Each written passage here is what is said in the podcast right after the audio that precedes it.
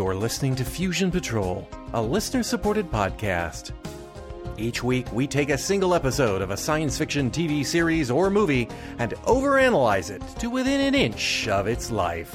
Welcome to the discussion. Hello and welcome to another episode of Fusion Patrol. I'm Eugene. And I'm Simon. And tonight we're looking at another one of our special animated recreation Doctor Who missing episodes stories. This time, Evil of the Daleks. Uh, Patrick Troughton episode. We'll, we'll do the synopsis first and we'll talk about it. The TARDIS has been taken from Gatwick Airport on a lorry. The doctor and Jamie chase the lorry as fast as possible with their lurching, awkward running strides, but eventually must give up on the foot chase. Instead, they conduct an investigation to find the TARDIS.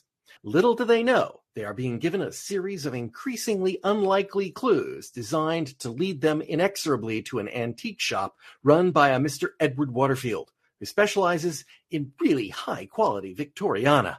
Waterfield is a Victorian with a time machine. He is also in the employ of the Daleks.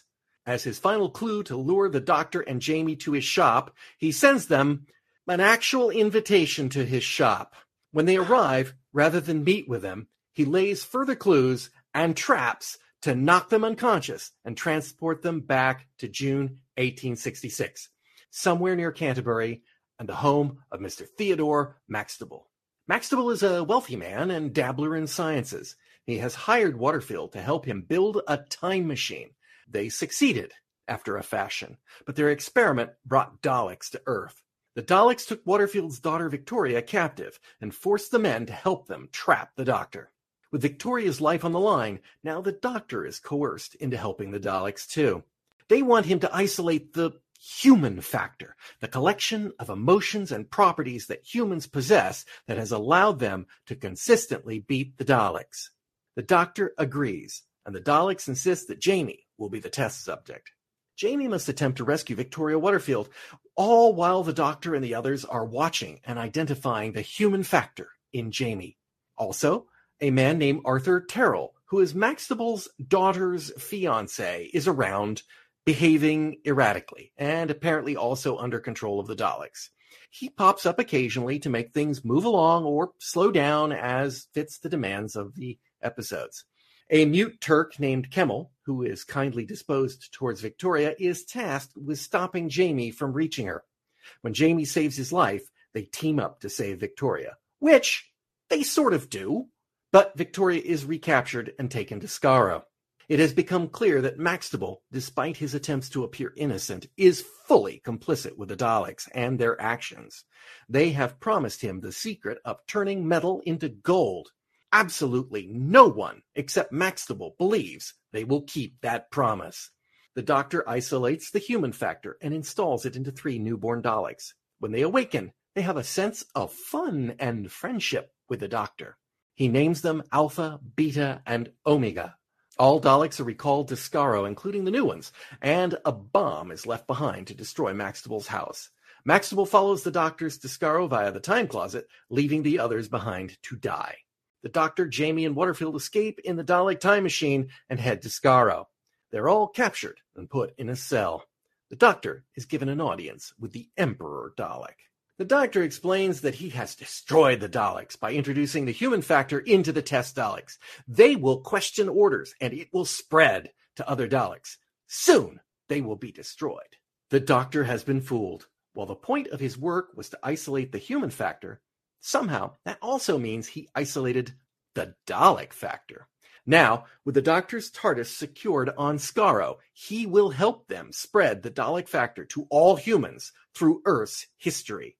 Maxtable is the guinea pig, and he is turned into a human Dalek. The Doctor is next. However, as he is not human, he is immune, but plays along as a ruse.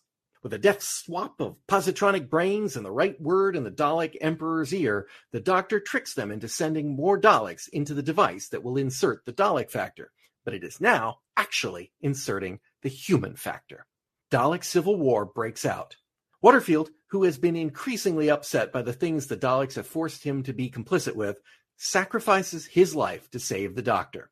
With everyone else dead and Skaro being destroyed, the Doctor and Jamie take the orphan Victoria in, and she joins the TARDIS crew. Oh, we are so close, Simon. We are so close to having the entirety of this season. well, well, it's just the Highlanders and redoing Underwater Menace properly, right? Smugglers. Is the Smugglers in season four? Yeah, it is. It's episode. It's uh, first serial.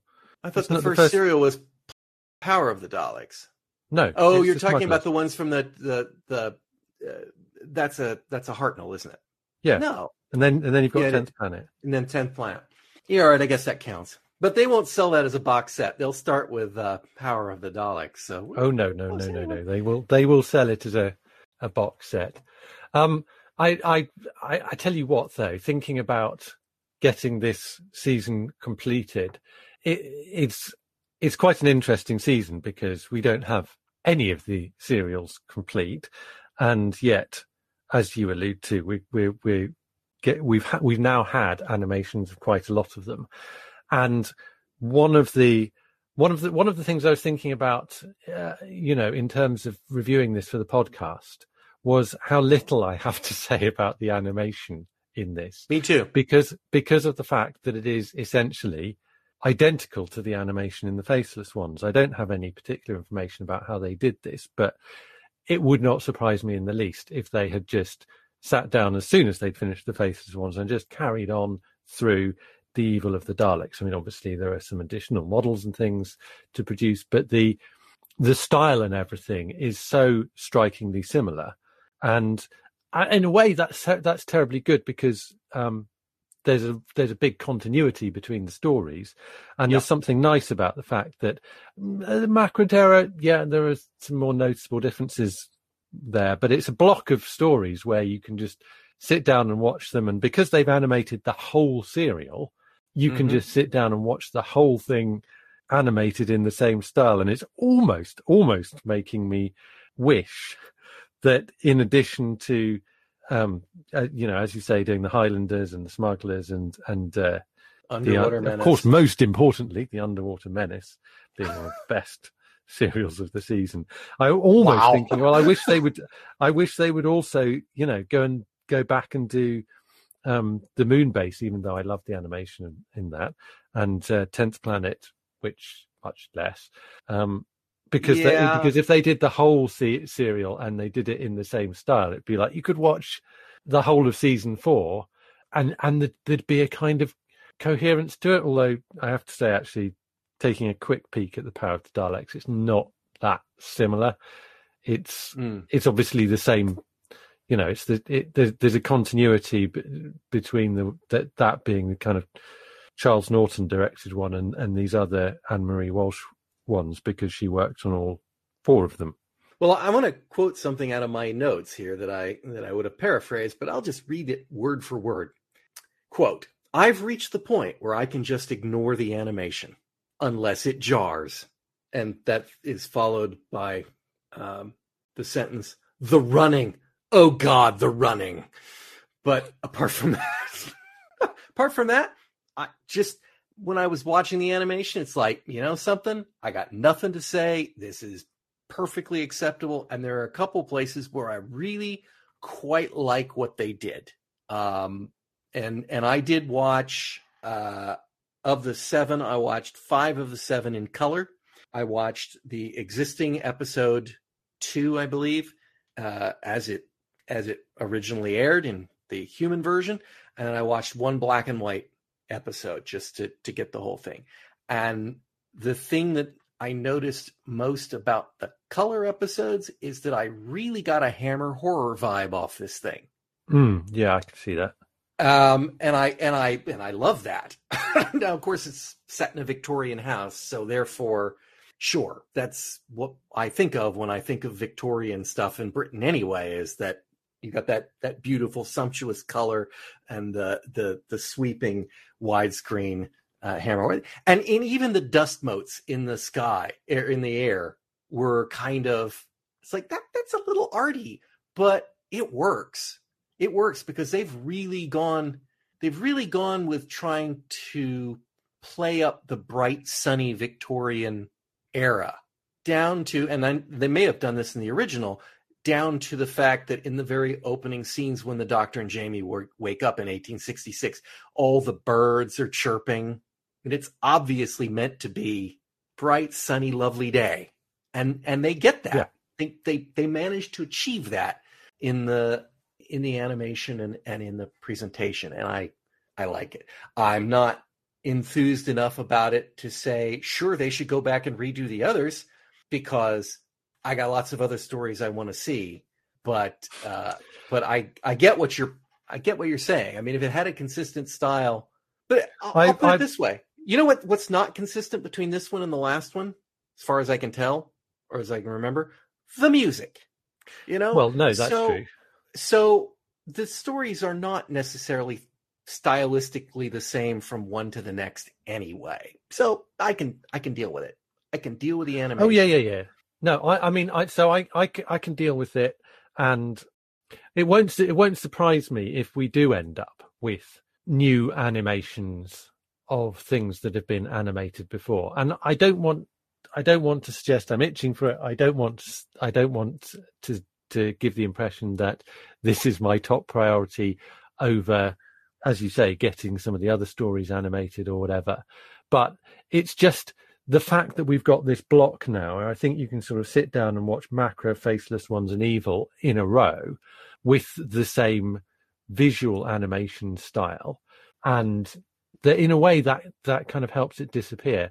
It it it makes me think because I've, I've, I've, for a while, I think I've mentioned this as well before that that uh, I won't be surprised if they come back to animating some of the same stuff again, purely because what they can do for the money is getting better and better all of the time, and so it will reach a point where they will go, oh well, we can do far better than this. But not only that, because of the affordability of it, you might then look at, well, there is merit in animating a whole season with the same animation house and the same animation style mm-hmm. for for this reason. And i and it it's it, it, i mean it's just something i've been thinking while i've been out on the beach and out walking around you know it because because i know that i know that they will be thinking about this kind of stuff.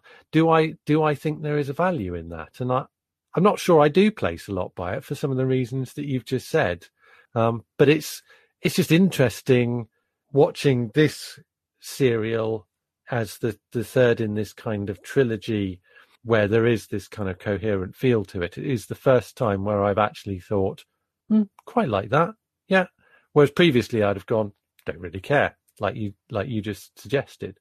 Um, and I'm not and I'm not saying it's a big thing for me yet. It's just a hmm, that's interesting. Yeah, eventually they'll probably be able to do this so cheaply it's not funny, but whether or not they'll have built me well, out of a few more Blu-ray box sets before then is another story. Well, uh, yes, of course, that is the thing because every every time it gets released on Blu-ray, of course, it will have to include every previous version because we Doctor Who fans are absolutely completist. And uh, well, wouldn't it be nice if they released them on Blu-ray over in the United States? No, they they don't even release these animated ones over here in in Blu-ray, only DVD. But but eventually a box set maybe. Yeah, yeah. So I mean, in ter- in terms of the animation, I, I I don't think there is a lot um, to add to the the the, the kind of mm. criticisms and and I mean criticisms both good and bad that I made uh, in the faceless ones. I, I, I agree with you. There's a the kind of artiness of this shines through. It's there's a there's a quality to it now where I think I particularly think that they've got the measure of the limitations of what they can do and that makes the whole thing just feel a lot more solid they're really there's a there's a confidence to producing something that does look good and part of that is is the artiness um, the the criticism that you make about the motion is something that I banged on about in the faceless ones. The only reason I might think it's worth coming back to now is because since then we've had a little chat about the um, Web of Fear, where oh, yeah.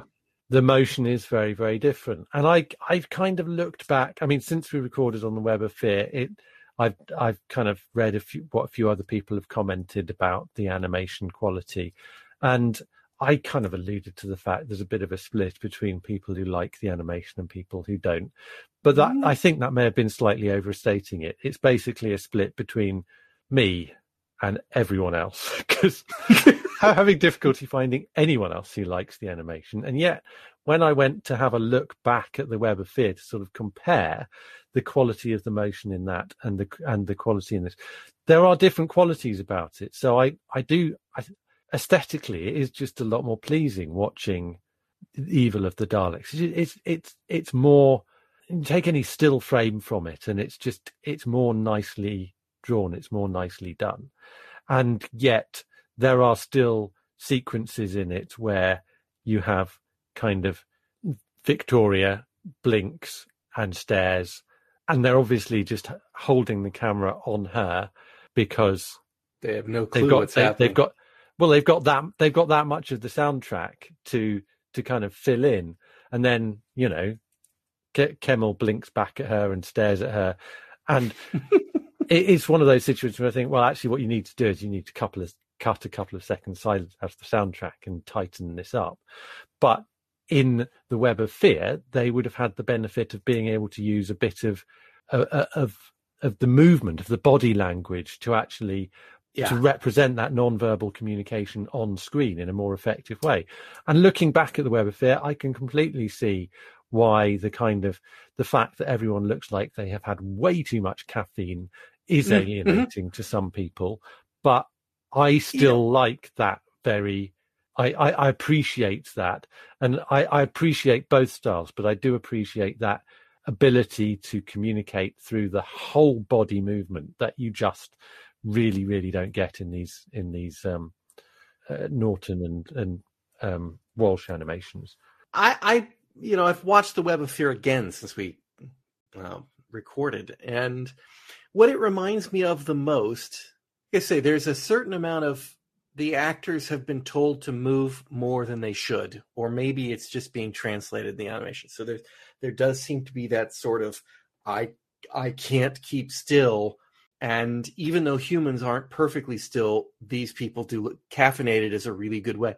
But it also reminds me of um, it reminds me of early 90s, let's go 90s, the first wave of computer generated characters where they just even though they're you know they were they made them move more than they would have been able to in standard animation i think is a way to say look at the cool thing we can now do yeah. And yet, because of the way they're rigged, they still don't look natural.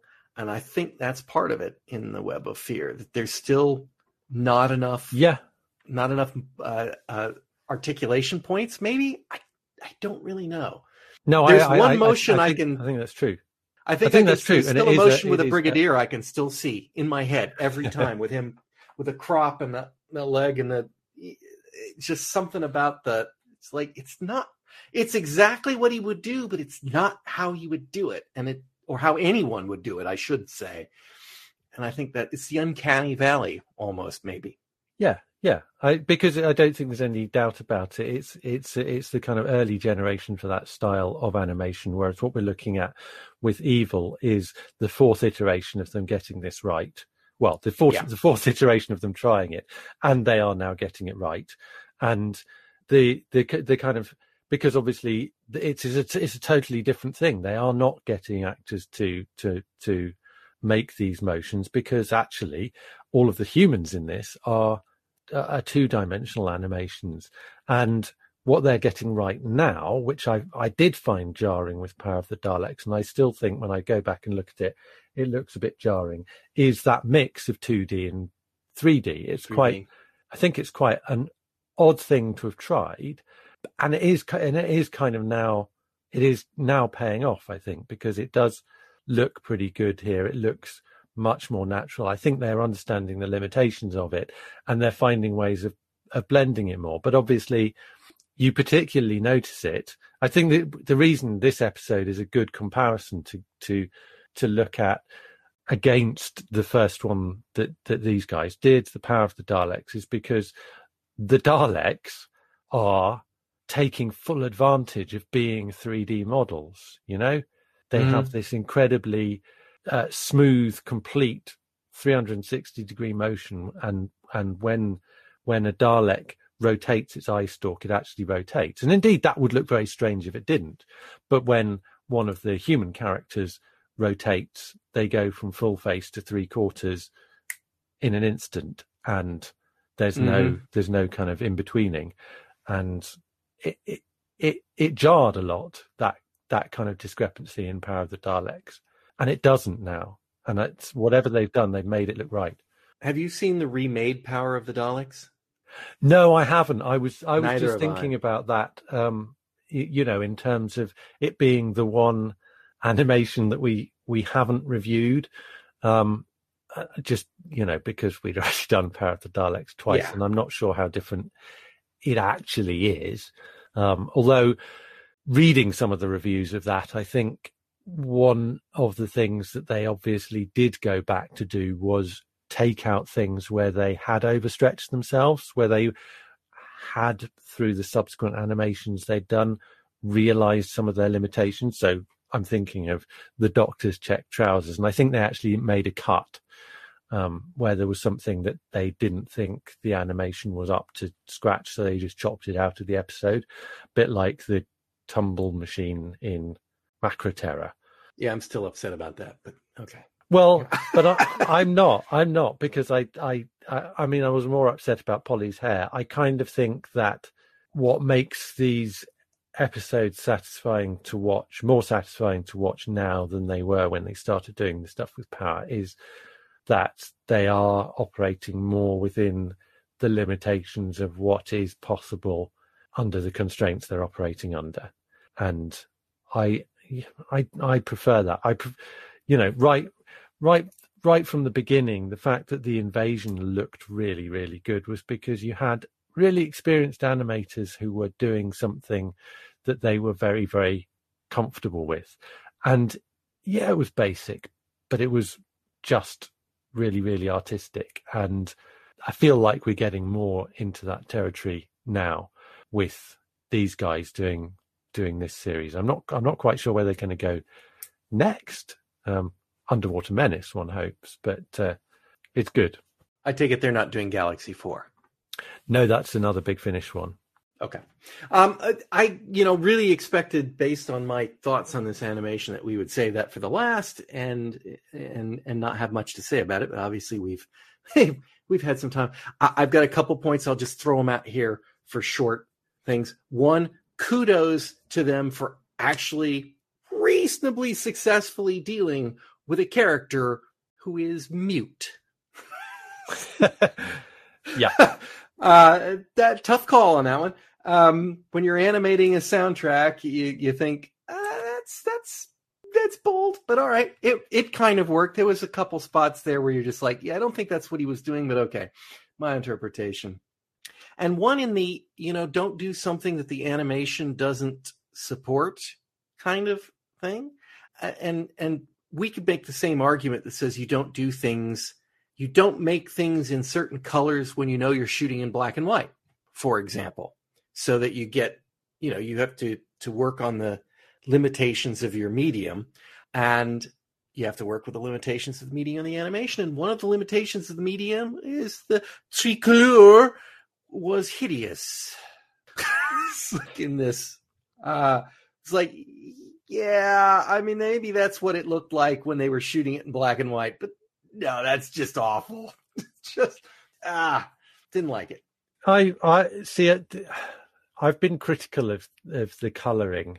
I, I I have tended to prefer to watch these things in black. I I kind of feel like I, this totally goes against me saying this is a completely separate work of art. But I've been, I guess it's because when you're watching one episode that has survived, and I am glad that episode two has survived because it's the first appearance of Victoria and all that.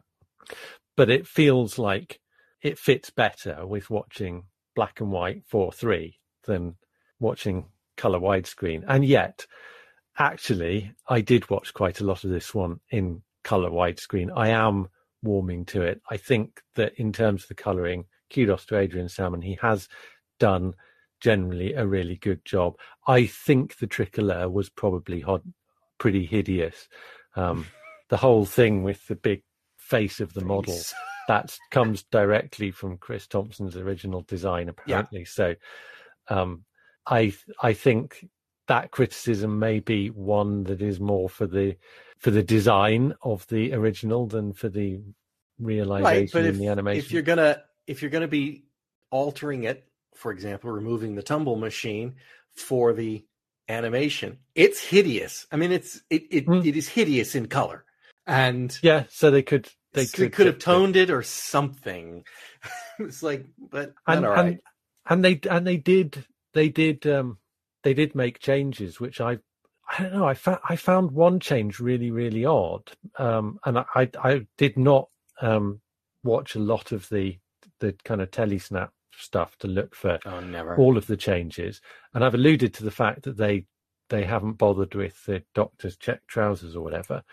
but they put kennedy in a in a jacket and tie and it fitted with his character really well. It's this you know the kind of oh yeah but he's the- i did see the he was in style. a sweater or something yeah he's in a uh, as soon as you Jumper. cut, cut to the real thing in episode two he's in a polo neck uh, which also kind of kind of fits but it totally changes um and so and so yeah i watched both both I and did you notice know that. it, it, it, it, it's absolutely they, they they have made a choice they have decided to add in in the animation this costume that i guess they think fits with his character better than the real costume because i can't imagine that i mean i don't know anything about it but animating a, a jacket with a tie is any easier than animating a plain polo neck is it Yeah, I don't know. I did notice that though. I did notice that change. Um, it was kind of strange, but didn't bother me because you know when I when I put them all on the Plex server,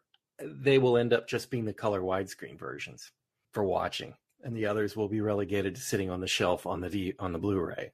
So for archival purposes, you know, yeah, and I'll watch it that someday. But all right, well let's let's turn our attention to the actual evil of the Daleks, which I yes indeed I don't know. Have I? I don't know. Have I? Was that ever released on a Target novelization? If so, I've read it. If not, I haven't read it and only know about it from vague episode guides. So the whole thing was very fresh and new to me. Uh, I knew that it was originally designed to be the final, at last, finally, finally, finally get rid of the Daleks forever. Again. Again. Is this again? I thought this was the last final. Well, I guess in the the original. well the first final um Yeah, the first yeah, the first episode it was a one and done and then from that point on they've been It, it, yes, it it feels like there is a there is a kind of final defeat in every episode, but the difference here would be what was going on behind the scenes in terms of Terry Nation trying to spin it off, uh, you know, to give the Daleks their own series, and then You know, it's deciding funny if he that- couldn't have that, he didn't want to write any more Daleks. Yeah, so that's that's the interesting part. I have always heard that Terry Nation was trying to spin it off from Doctor Who, and that's why this was written to end them. But this is the first time I've ever heard that he got soundly rejected about spinning it off, and this was basically kind of a a snit. It's like, all right, fine, I don't want to write any more Dalek stories. um, that that's a, a completely different take on what I had heard on this over the years.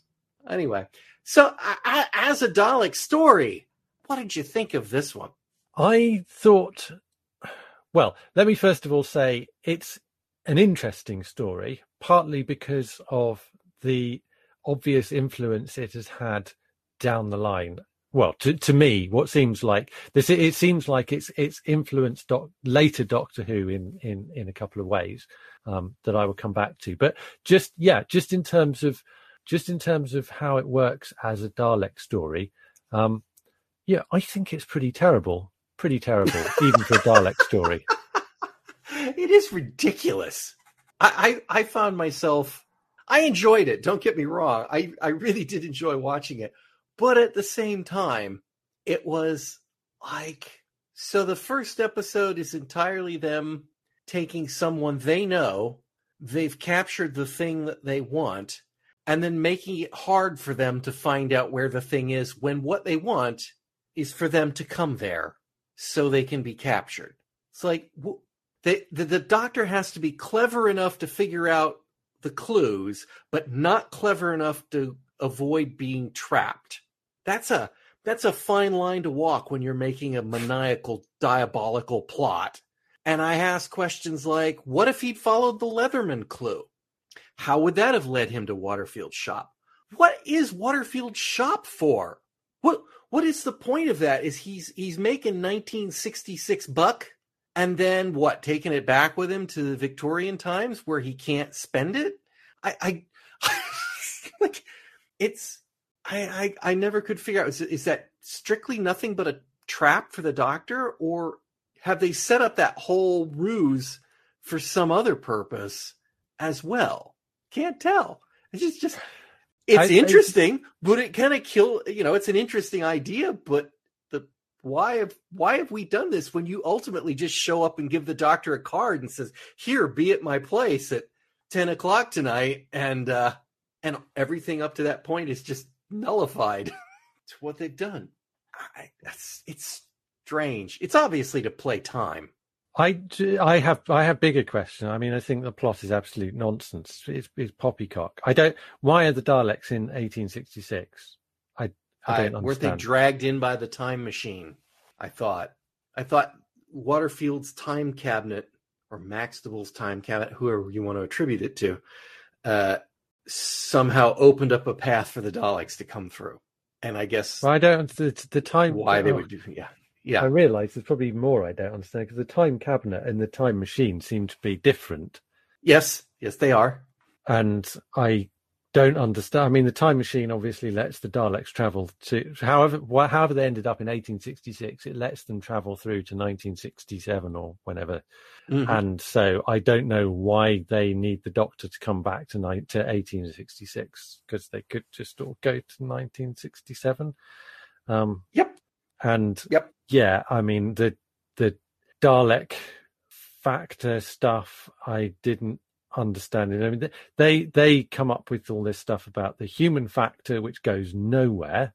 So right, right, they they develop in, the in terms of the story arc that feels somewhat unsatisfying, and then the Dalek factor stuff comes out of nowhere. So again, yes. that feels somewhat unsatisfying in in story terms. How is it identifying the things that make the humans win? How is that exercise what leads them to understanding what the factors are that make a Dalek a Dalek? I don't get that at all. No, I think I think that that just that comes out of nowhere as a plot convenience.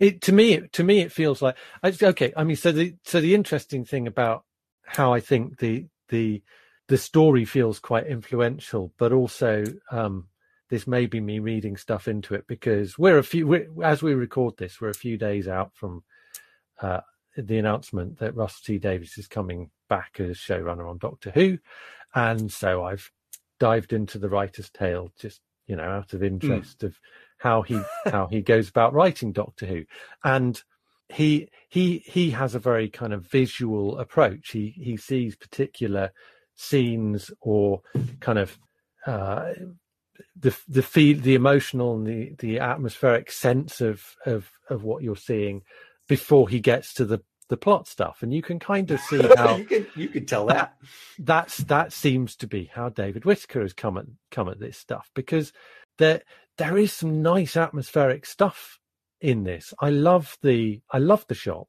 I love it. And I do actually quite like the fact that he's there selling Victoriana that is brand new because he has a time machine, and that's wonderful. It's a clever also, idea, yeah. It's a clever idea that is kind of wasted because it goes nowhere, but it for, for an episode it works really, really well.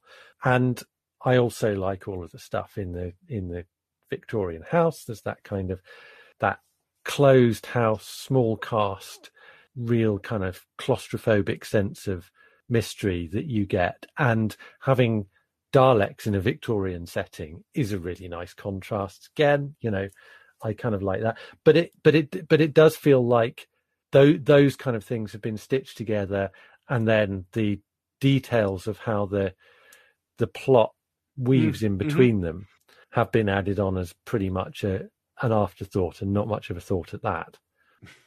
okay, fair enough. I, I, will. I, I, I will say while I'm talking about RTD that a direct influence of this in terms of the human factor, because the human factor itself is not a bad idea. That that you might having.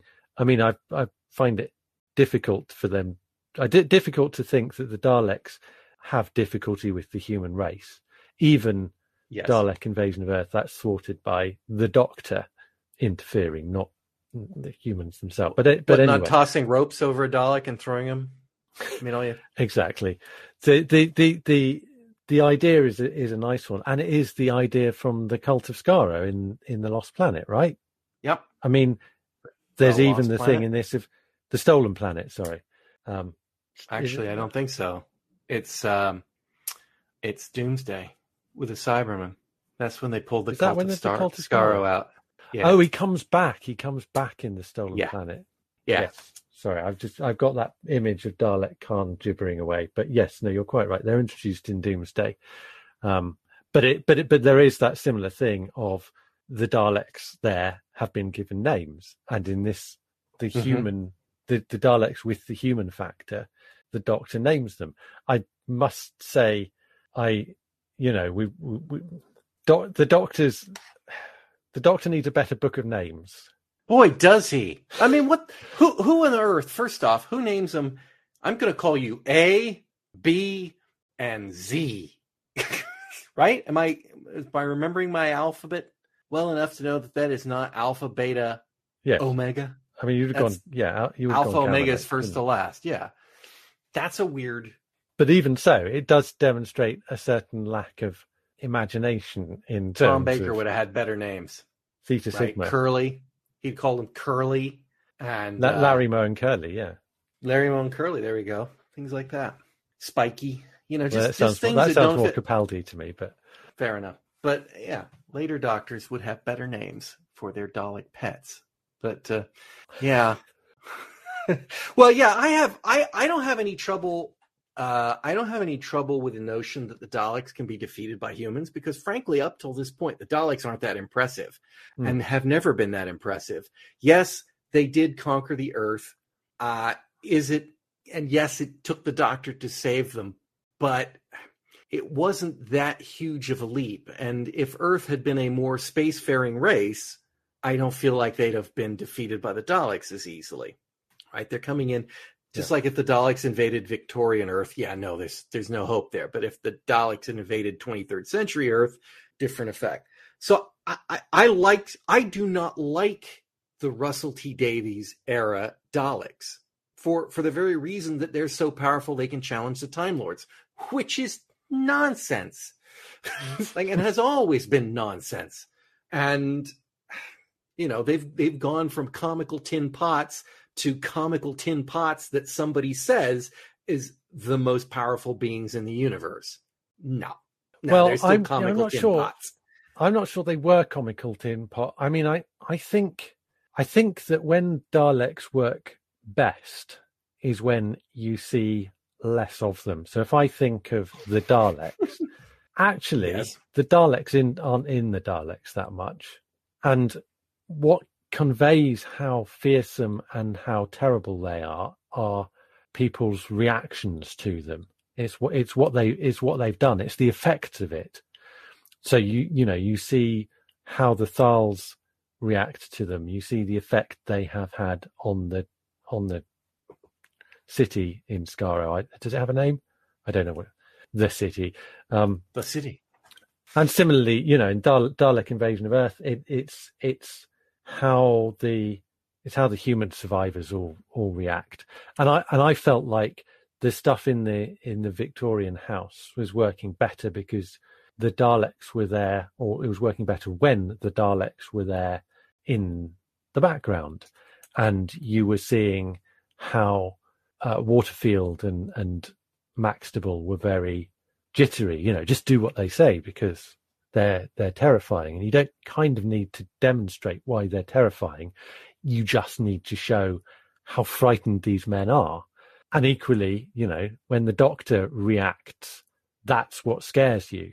It's in it's in dalek when the Doctor realizes what this artifact actually is, and it's the way in which he suddenly, you know, snaps into this.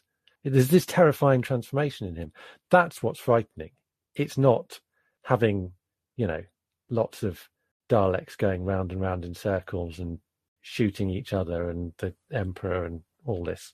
Yeah, but you know, eventually they have to they have to put their money where their mouth is. You can't be afraid of something that never does anything scary. Eventually, you, you've got to have you've got to have something. And the Daleks have always had stupid plans. I mean, they they are the worst planners ever. And I would this say one is an Dalek example. invasion of Earth is a pretty stupid plan, It is a stupid plan. Yeah, it, and I do is a- like that story a lot. Yeah. So I mean, they're not great at plotting, and they're not that invulnerable because you can just take a piece of rope and throw them off a thing, and they're dead. And and I On the other hand, I wouldn't I wouldn't exactly crown the Time Lords as being brain of the universe in terms of their own plots. No, not no, no, they're not. But they certainly should have had far more power than the Daleks could ever have achieved. Their their pathetic attempt in Genesis of the Daleks to stop the Daleks was could have been averted some other way if they really wanted to worry about it. But it, but nonetheless, you know, it it it is the Daleks just have never been particularly good, and and, and you know, in the the new series, we're just told they're so incredibly scary because they've done these incredibly scary things. They're still kind of rubbish, um, and have not been served very well. Uh, Well, I But- I, th- I think that I th- I think that I mean I'm not really arguing with you here. I'm not a huge Dalek fan, but I do think there have been better Dalek stories and worse Dalek stories, and that is true now, and that was true then. I I feel like this is this is definitely one of one of the lesser Dalek stories of the '60s. Mm, mhm. A, couple of things uh, I'll point out here that I thought were kind of other things. Ignoring the Daleks. Here's another one. Jamie was dumb as a post in this episode. Um, Yeah. repeatedly, be like, "But the TARDIS, Doctor!" It's like, "Shut up, Jamie." Or, "Doctor, why are we arriving thirty minutes early for an appointment? And why are we sneaking in?" At the top of his voice, it's like, "Shut up, Jimmy! How dumb are you today?" But Doctor, we've got to find the TARDIS. But Doctor, shut up, shut up, Jimmy, shut up. it's like, got it. I know we're looking for the TARDIS. I can talk to this person for 30 seconds about other things. You don't need to shout, What about the TARDIS? any more times. And the sequence where at the midpoint somewhere it's like when we're when we're out of this, I'm done, doctor. You're too callous. Um, really? That just I don't know. It just doesn't feel right on his character. It doesn't feel it doesn't feel very Jamie-ish, but again, I'm going to pick up on something where I feel like there is quite an influence in evil. I mean, it's the it's it's the earliest example of this that I can think of, and it becomes a a kind of touchstone of the of the the. I'm going to say the Seventh Doctor, but it's really Yeah. specific. It's kind of going into the, the the Virgin New Adventures kind of Seventh Doctor era of the idea of the Doctor being the arch manipulator, and in particular manipulating his his companions in a borderline abusive way. And you see that in the way that he is not honest with Jamie. I mean, at first he says, No, I'm going to be absolutely honest with Jamie, but then he isn't. And he starts using reverse psychology on him. And it does make you think of the doctor being that, that kind of master planner. And the friction that that then creates between Jamie and the doctor does feel to me very kind of doctor and ace because there are innumerable times when ace sort of says, you know, how could you do this? And I'm not traveling with you anymore. And that's that feels much more like they they've earned it because they build up to that kind of showdown that that it's there within their relationship. Whereas there's nothing about the Doctor and Jamie's relationship that makes you think Jamie would do that. Also, also, Jamie's never seen Daleks before. So the first time the Doctor mentions the Daleks, Jamie is talking about. You're always on about the Daleks or something. It's like, really? You think he is? Really? Good point. There's also another one, uh, not not Jamie's fault. It's Victoria's fault. Uh, at some point before she's ever met the doctor, she says something like, "And that's when Jamie and the doctor came to rescue me," and it and it wasn't. Or she she mentions Jamie and the doctor in the act of rescuing her, whether it's they did or they they tried or I I don't remember what point it was, but she clearly said in the doctor, it's like you haven't actually met him yet, so Mm. um, why? I think she meant Kemel, and they just flubbed the Ah, line, it and was a, yeah. and it, it it went through because it sounds natural. It's Jamie and the doctor, you know, but Yeah. yeah, yeah, yeah. Jamie bothered me in this episode at several times. So Mm, wh- while we while we're kind of picking on things, there are Mm. plot plot holes. I mean, it's not just that the whole thing is poppycock; it's that when you get down to the nitty gritty details, there are things yeah. that just don't make sense. Like the the Victoriana shop is in London, right? They're fairly explicit about that. yeah, How do Jamie and the Doctor get to London? Uh, isn't Gatwick just right there? Gatwick is like a good thirty miles away. Did they just walk it? Uh, taxi. I don't know.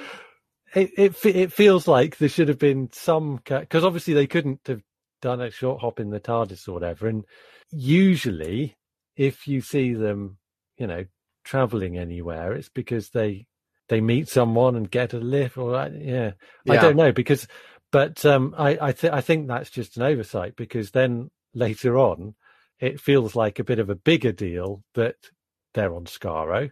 Okay. Yep. How did they get to Skaro? Uh, the Dalek time machine. I guess he programmed it to take them to Skaro. the Dalek time machine that lets them travel through time. Yep. I, I'm guessing it's a time and space That machine. doesn't that doesn't really make much more sense than well they got to Skaro in a taxi to me. Fair enough. Fair enough. Yeah. yeah, there are some plot holes in this story. There's, there's no doubt about that. Um, I, I, I, one of the things that is interesting that I thought, and I felt like they were trying to say something, and I don't know if it's germane to something at that time or whether it's just a, a universal thing. There was an awful lot of, I can't be blamed for what the Daleks do. No court in the land would convict me. I think that's even Maxwell has that line. This isn't a court in the land that would convict me for what I'm doing here. And Waterfield uses something similar. I, I, I can't be held accountable for what I'm being forced to do, which I don't think is morally defensible, but at the same time, it, it is interesting that that they repeatedly make that argument. And I realize Maxtible is lying about it. Right? He's Yes, he's using that as a justification, but that justification is a lie and he knows it. He is complicit with the Daleks. He's been going along with them. He's the one that kidnapped Victoria. But Waterfield, on the other hand, is doing it under duress. And he is getting increasingly upset, like when they kill Kennedy, which seems to be the first time they killed somebody. And yet we're supposed to think that they think the Daleks are so terrible, right? Because what what have the Daleks done that was terrible prior to that, except shout um, at them and kidnap Victoria? Don't know. Um, but what what I thought was really strange, and this kind of comes back to the animation. It's tied to that. So Maxwell is evil. Waterfield is not evil, but he is being forced into doing his things. But when you watch the surviving episode, Waterfield is a decent looking guy. He, he's just he's just an ordinary looking person. Maxtible is so obviously a crazed bad guy from his hair and his look and his his demeanor on the screen that you know it, it's it's easy to see that where these things come out. But in the animation it's exactly the opposite. Waterfield practically looks like a vampire the way they've done him up with the gaunt cheeks and the dark shadows and everything. He looks evil. He looks like he should be coming out like "Oh, to suck your blood from from behind drapes. And maxtible looks presentable it's a very I, I realize they probably can't do that crazy wild hair but they really No, kind of bit- flip them around in their that's interesting because I didn't I didn't get that from the live. I mean, I don't disagree with the way that you described the animation, but I I I didn't feel like it was that discrepant. I didn't feel like Marius Goring's hair is obviously bad guy hair. Whatever bad guy hair. Well, of course, the, Just, the the the thing is that you know I watched. You have to watch episode one. That's where we meet Waterfield. yeah, You meet Waterfield. He is obviously the master manipulator, so you're perfectly acceptable thinking he's the the bad bad guy, and he is gaunt and he is dark and he's kind of mean to his employees. And uh, but we really learn that's just Victorian uh, manners, and uh, you know he he has that almost Christopher Lee look to him in this uh, this animation they've got him. So you're like, you know, fine, that's the bad guy. Okay.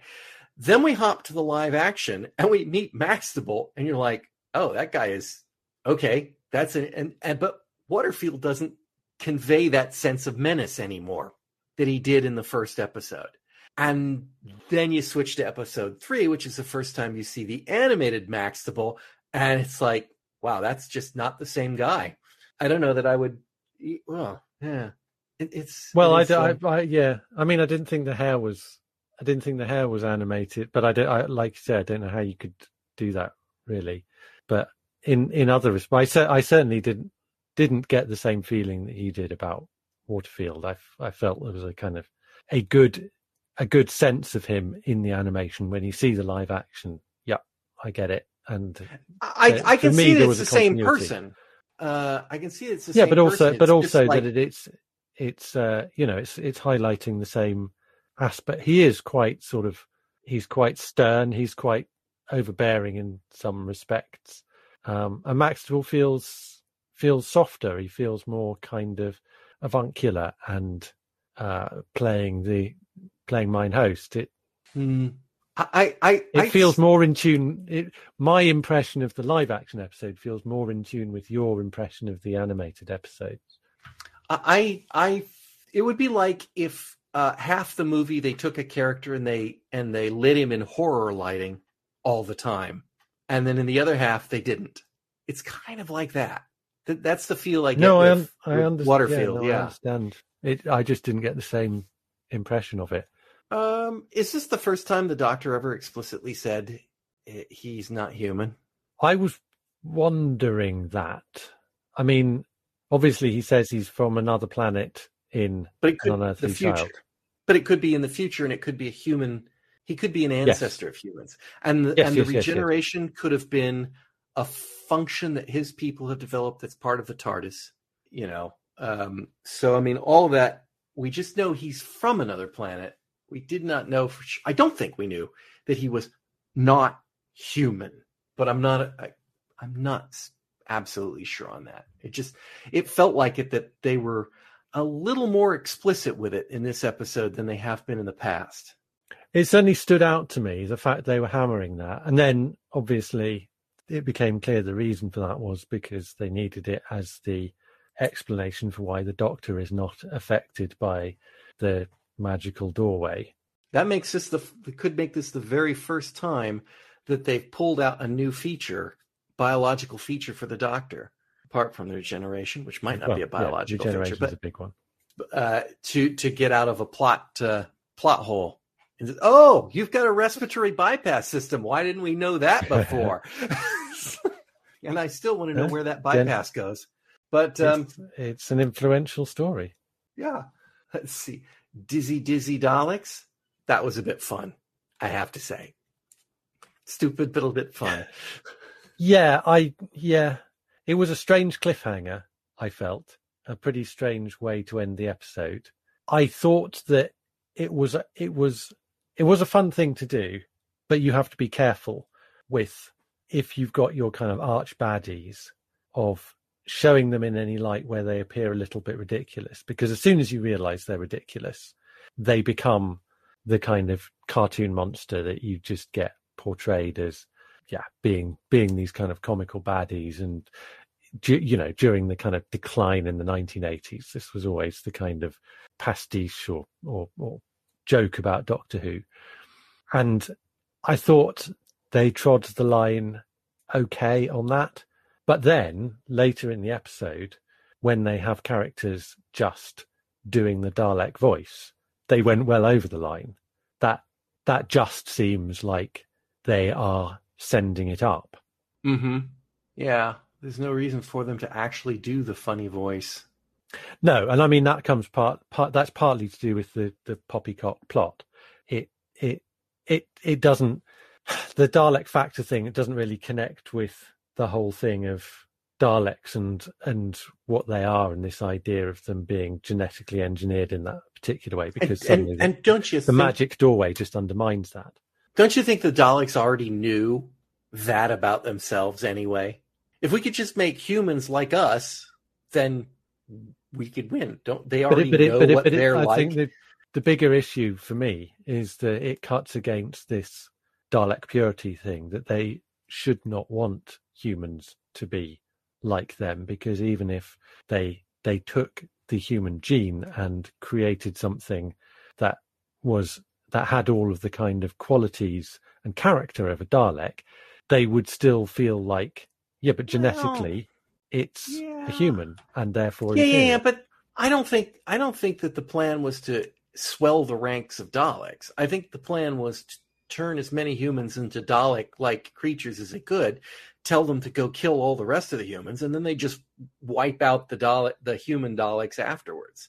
I think their ultimate goal is still to wipe out all the humans. It's well, you just- can you can gonna- possibly rationalize it, but you're still left with the question of why does a Dalek sound like a Dalek? yeah, And the the the answer is nothing to do with its character and and those traits. It's a physiological question. It's the fact that they have genetically manipulated themselves into these nuclear proof creatures that have to move around inside these machines and then given the machines voice synthesizers that are very basic because daleks don't care about you know such aesthetic niceties as having a a musical speaking voice Yes, so the human factor, the ability to modulate and calm your voice. It's like, that's they didn't I didn't hear them put that one in the human factor when the doctor was calculating it, but that definitely needed to be in there. Because then when they made the Dalek factor by doing the opposite, uh, that would that would cause Maximal to talk funny. Let's see. It's interesting that they were so concerned with Victoria's weight remind me they they just like you'll eat and then they they measured her and you're like you're down seven ounces or Oh, yes. 17 ounces or something and it's like eat don't feed the Yes. flying pests. It's like i i get that they want to keep her alive but but really that level of weight control didn't make a whole lot of whole lot of sense. It's just an excuse to put her on the machine to weigh her which apparently hurts. Um. Arthur Terrall was that character completely and utterly pointless as was Max as a daughter? as a, as opposed to yeah. I mean it, it i i do anything really. Like in a fight with jamie me- at one point.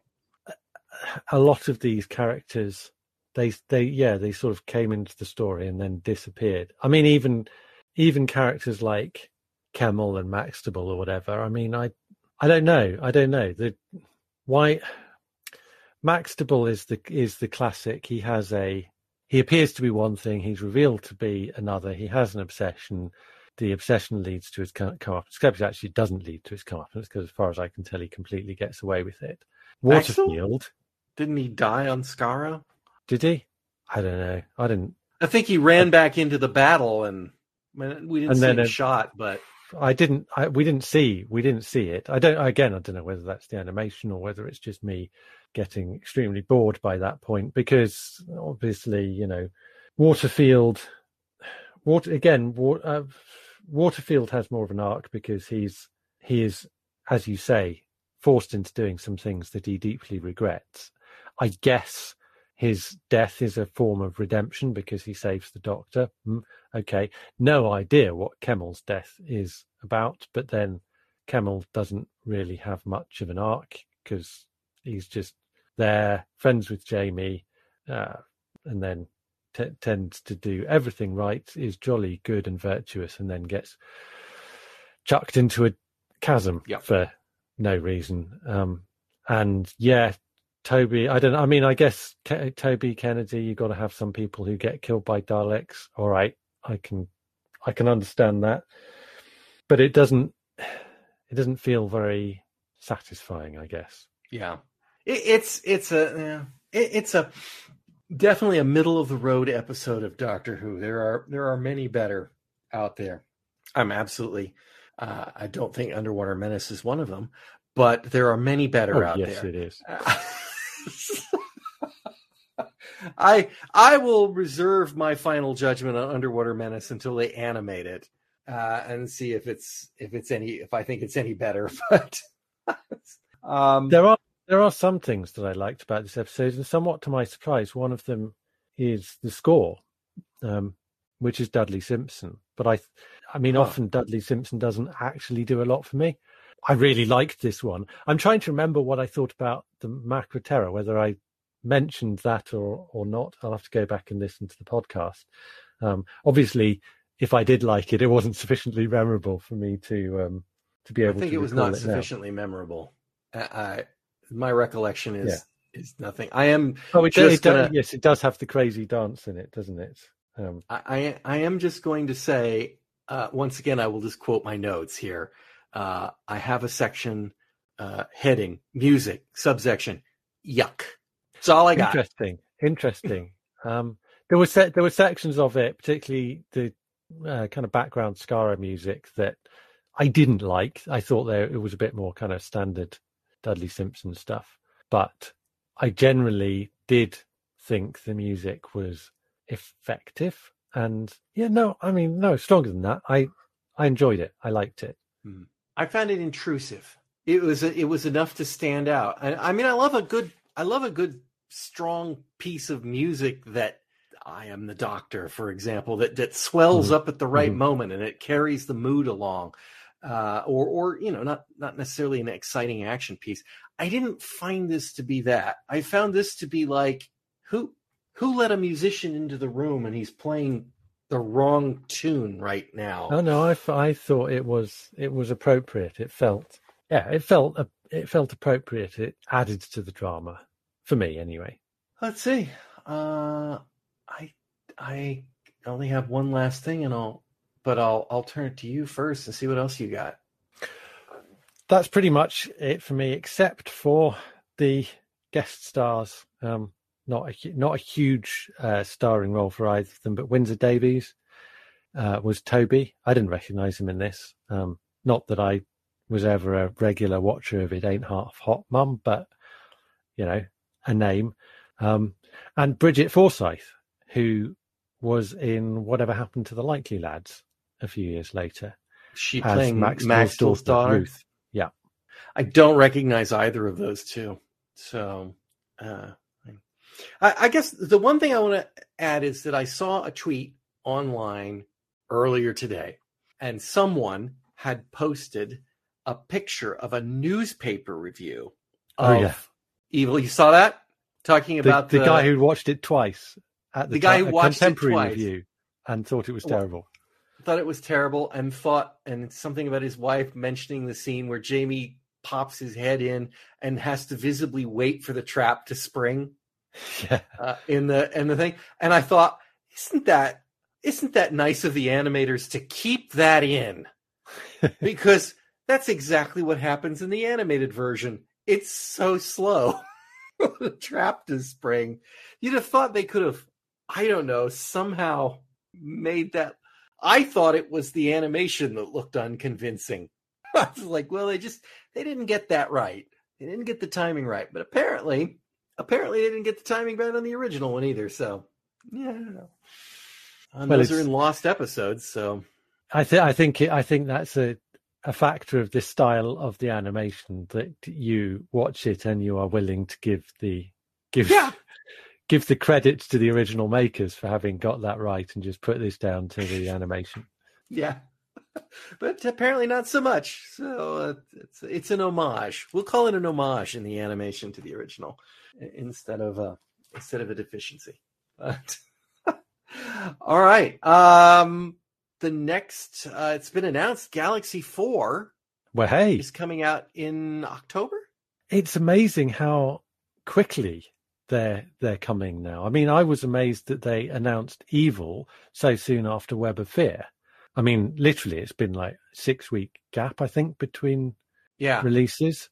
Um, I'm not sure it's October, but I think it might be November. I don't have the date to hand, but it's It's still soon. another one this year, which you know I would have I would have expected it would be spring before we got another one because we were on a two a year cycle. Yeah. we, we've had we've had Fury from the Deep this year already, so this is three and a bit animations, right? Yeah. It's really ramping up. I'm not dissatisfied. Maybe it's because they're working at home in pandemic, and this was good work to work on. I mean, seriously, it could very well be I think they were working at home anyway. right, but it, they may have been doing other work, and it's like, well, this is one we can, this is one we can do in this kind of situation at, at a higher rate. So, I, I would like to think that uh, something good has come out of it, or, or they're just getting up to speed. And I don't care. I don't know. We can talk about this offline as to whether or not we're actually going to do another episode on Galaxy Four because we Oh, have reviewed. We reviewed Eh, the, the like 25 minute Versions of version Shot Eye. of it without any animation. No, I I think I mean I am in I'm interested in in it as a full story, and I'm also interested because although we've had these, we talked about the, the kind of consistency um, in the in the the these four serials that have Mhm. been done by the same people. The the the big finish ones, it's almost like every time they change they change style, they go out to a different you know Right. they out they outsource the animation they go out to some completely different animation studio it looks to me i mean it's really really hard to tell from the clip that we've seen it looks to me like it might be a bit similar to fury from the deep i was hoping that it would be an evolution from the web of fear style um, it may be something completely different i think i think we've got to have a look at it and and do a review All right. Ah, you twist my arm. but but you heard it here first, folks. It's Simon's idea. Um, no. blame me yeah yep, blame Simon, just in case. But come on. Galaxy I- 4 as I recall, as I recall, we liked Galaxy 4 in its 30 minute form.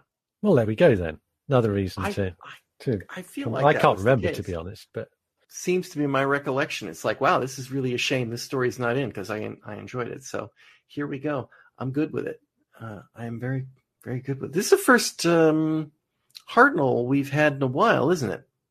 Yes, yes. So that's another another reason to take a look at it. I mean, I am certainly not complaining about having a whole slew of new Troughton because I love my Troughton, but it's nice to have some variety too. Yeah, fill them all in, every last one, all of them.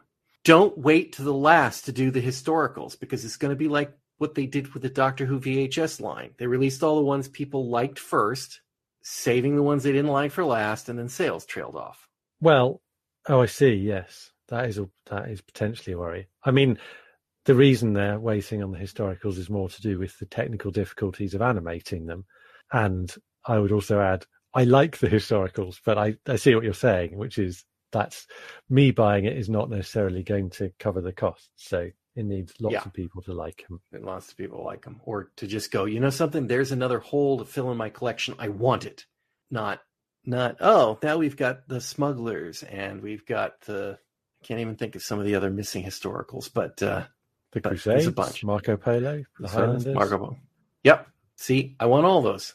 I want all those. I, I'd like them to. I'd like them to split them up: two science fiction, one historical.